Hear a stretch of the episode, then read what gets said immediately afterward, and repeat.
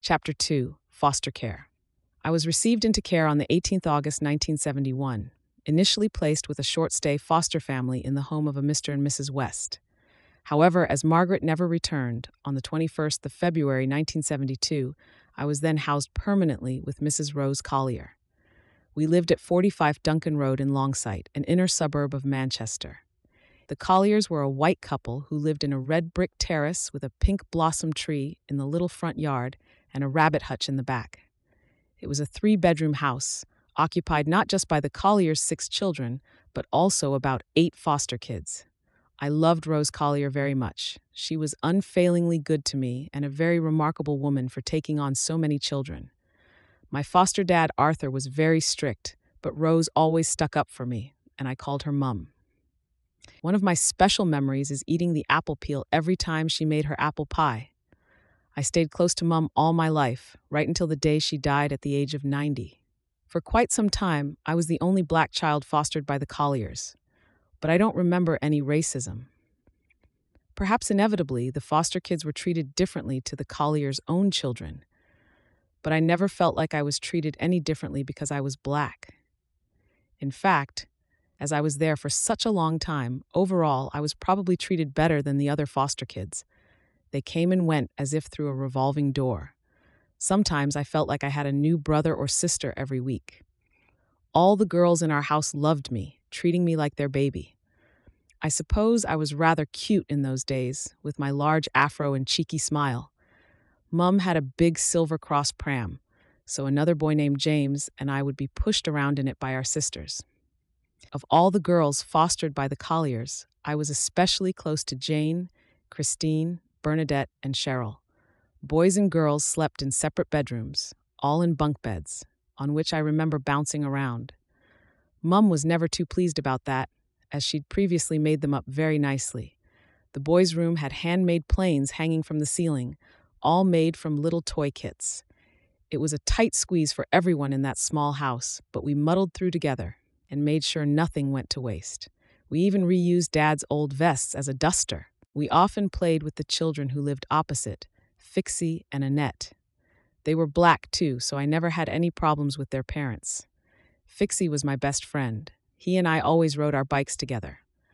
I had a hand-me-down BMX, but he was a lucky boy and had a new model. When I asked Mum if I could have a skateboard like Fixie, Rose had to explain to me that she and my father couldn't afford one.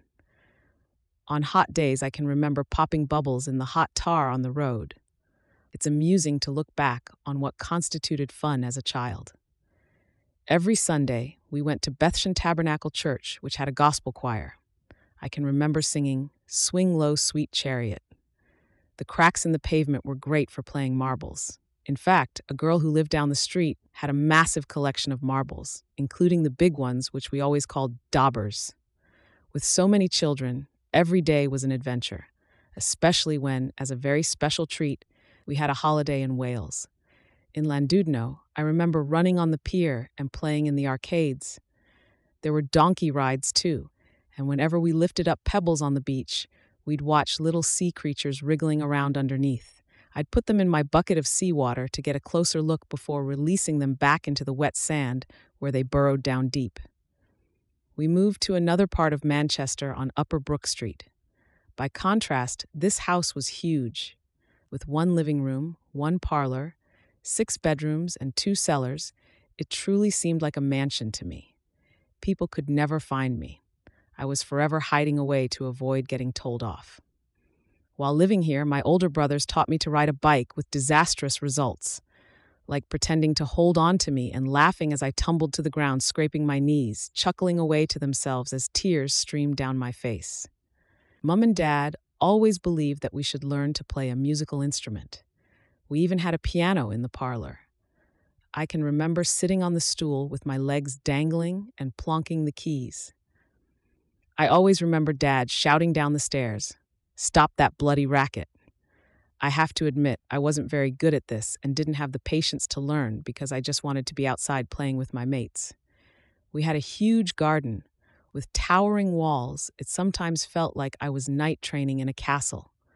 We would often camp out in the garden with makeshift tents from old bed sheets. It really was an adventure. having pretend sword fights with my brothers and rescuing my sister, the damsel in distress, as I was the hero. But all heroes need feeding, and Mum would kindly oblige, like our personal chef, bringing us the finest mouth-watering sandwiches and the most luxurious hot chocolate anyone has ever tasted. Sometimes we would be out there just chatting for hours and devising our next escapade. My older siblings would also tell gruesome ghost stories, the sort that would send a shiver down your spine, give you nightmares for days, the sort that would make you run inside and dive under the covers for protection, fearful of looking under the bed in case something was lurking under there. Our back garden led onto a cul-de-sac. There were around 8 houses, and they all looked the same. New build, smaller council houses. We played out back with all the children from the cul-de-sac, the Baxters, the O'Connors, the Sings, and the Wheelers. We were renowned for our antics. No front door was sacred. We were the best knockers and runners in town. Thankfully, we always had things to do to take my mind off stuff, like playing rounders with my siblings. Christmas was an especially pleasant distraction because it was always a big event at the Colliers. We would decorate the house with colorful banners and lots of pretty lights. Dad always seemed to get the task of checking every single tiny, individual bulb to see which one had blown. Lucky him, right? Mum and Dad must have also spent hours wrapping our presents and finding places to hide them, and equally, we'd spend hours looking for them in cupboards, wardrobes, and under beds in the daytime, when no monsters might be lurking, of course. To be honest, we were smart cookies and nearly always found them, managing to sneak a peek at what Santa had brought us. That jolly old fellow couldn't get anything past us. I can actually remember waking early on Christmas mornings to find a pillowcase at the bottom of my bed, laden with gifts galore. Looking back, Mum and Dad didn't really have much money, but they really tried to make us all happy, and they did so in spades. By this point, I was now attending St. Chrysostom's Primary School. It was a single-story building that had an assembly hall in the middle, with all the classrooms around it. Nothing could intimidate me, though, as I was friends with the cock of the school, Stephen Stonehouse. He would protect me from the other kids, as I was seen as the joker, always causing mischief.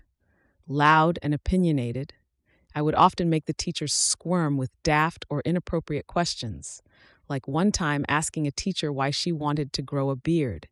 It obviously didn't go down very well, and I was sent off to see the headmistress. Her and I almost became like family as I frequented her office so often. I can also recall playing a practical joke on another teacher. We had been doing craft that day, so I decided to put some glue on his chair. When he rose up, his perch had liftoff. The class found it hilarious. The teacher? Well, he couldn't quite see the amusing side of it, unfortunately. Some people need a humor transplant, though. My mum was promptly called to see the headmistress. They were also not exactly impressed, to put it mildly. I still had the majority vote. My classmates outnumbered them, and that was enough for me. Sadly, I was grounded for a month, and as punishment had to mop the kitchen floor daily. After school closed, my siblings and I used to climb over the railings to play hide and seek in the grounds. We never got found out. On the cusp of hitting double-digit years, I can also remember having this huge crush on Joanne Wheeler, a beautiful brunette and the hippest chick on the block. Sadly, though, it wasn't meant to be. My heart was broken because of good old Jay since, you know what they say, mates before dates. Growing up, I was a nuisance, always up to no good. With other kids, just for fun, I tied string around pieces of furniture, making an obstacle course with other household objects. Of course, we turned off all the lights to make it a real challenge. Sometimes, though, I just got into trouble for simple things like sliding down the banister. One time, my brother Porik and I were standing at the window firing ball bearings at the traffic with a catapult. One of the guys we hit called the police, who took us away and left us in the cells at Longsight Police Station. The police would never have found us, though, had it not been for one of my other brothers named Richard. He told them we were hiding upstairs, the little grass. Despite everything, I kept my courage and was fearless. Throughout my childhood, whenever I made trouble, I always assumed that eventually I'd manage to get out of it. Looking back, It's amazing how often that actually ended up being the case. I won a bet on the Grand National. I wanted to keep the money, but Mum made me share it out with all my brothers and sisters. I didn't mind this too much, because we were used to sharing and all had responsibility. When Mum and Dad went out to bingo, the older kids looked after their younger siblings. I enjoyed scrubbing the formica table and chairs, because I knew this made my parents happy. Other times, we helped Mum and Dad at the laundrette, stuffing all the laundry into large pillowcases to carry everything home. I have in my possession a report from social services about my life with the Colliers around this period. I am described as an energetic half-caste boy, which says a great deal about social services' attitude to mixed-race kids in the 70s. It goes on to state, however, that the warm family atmosphere that prevails at the Colliers seems to be gradually helping Christopher to overcome his deeply disturbed past. Upon reflection, it's probably this deeply disturbed past which explains my long-term anger. Although thankfully, the older I've grown, the more chilled I've become. I hate getting angry with people. I was probably about 7 years old when I first said to myself, one day, I'm going to have my own family. This remains something which I have never stopped thinking. It's a defining belief in my life, which has made me who I am. This need for a family is probably explained by the fact that I never knew my real mum. In some way, throughout my entire childhood, I suppose I was waiting for Margaret to come back. Either way, I always knew that I wanted to have a family. When my foster dad died of cancer, we moved again, this time to Nicholas Road in Chorlton. I was now attending Dewice High School, where I was always causing trouble and getting into fights. One of my school reports stated that I was difficult to teach because I was very much an individual. However, I wasn't a bad lad. If anything, I just had too much energy for school. One of the other school reports commented that sitting still is an ordeal, which sounds about right. Secondary school, however, was very tough. At Ducie High School, there was a lot of violence. One of my teachers even got raped, although it's hard now to remember all the details. I just tried to keep my head down, staying away from trouble as I was fed up with always getting told off. After finishing my GCSEs, I left school in July 1986 and secured a place on the youth training scheme to learn my trade as a carpenter. This meant that I could afford to leave home. I said goodbye to Rose and moved into a flat in Ancoats where the rent was only £2. It was sad, of course, to be leaving Rose, who had provided me with the only stability I'd ever known. And for sure, I knew that I would miss her cooking. My favorite had always been chicken Chazar. And of course that apple pie. No one ever cooked those dishes better than Mum.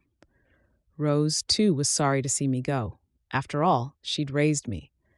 But it was time to make a life for myself, and the world was my oyster.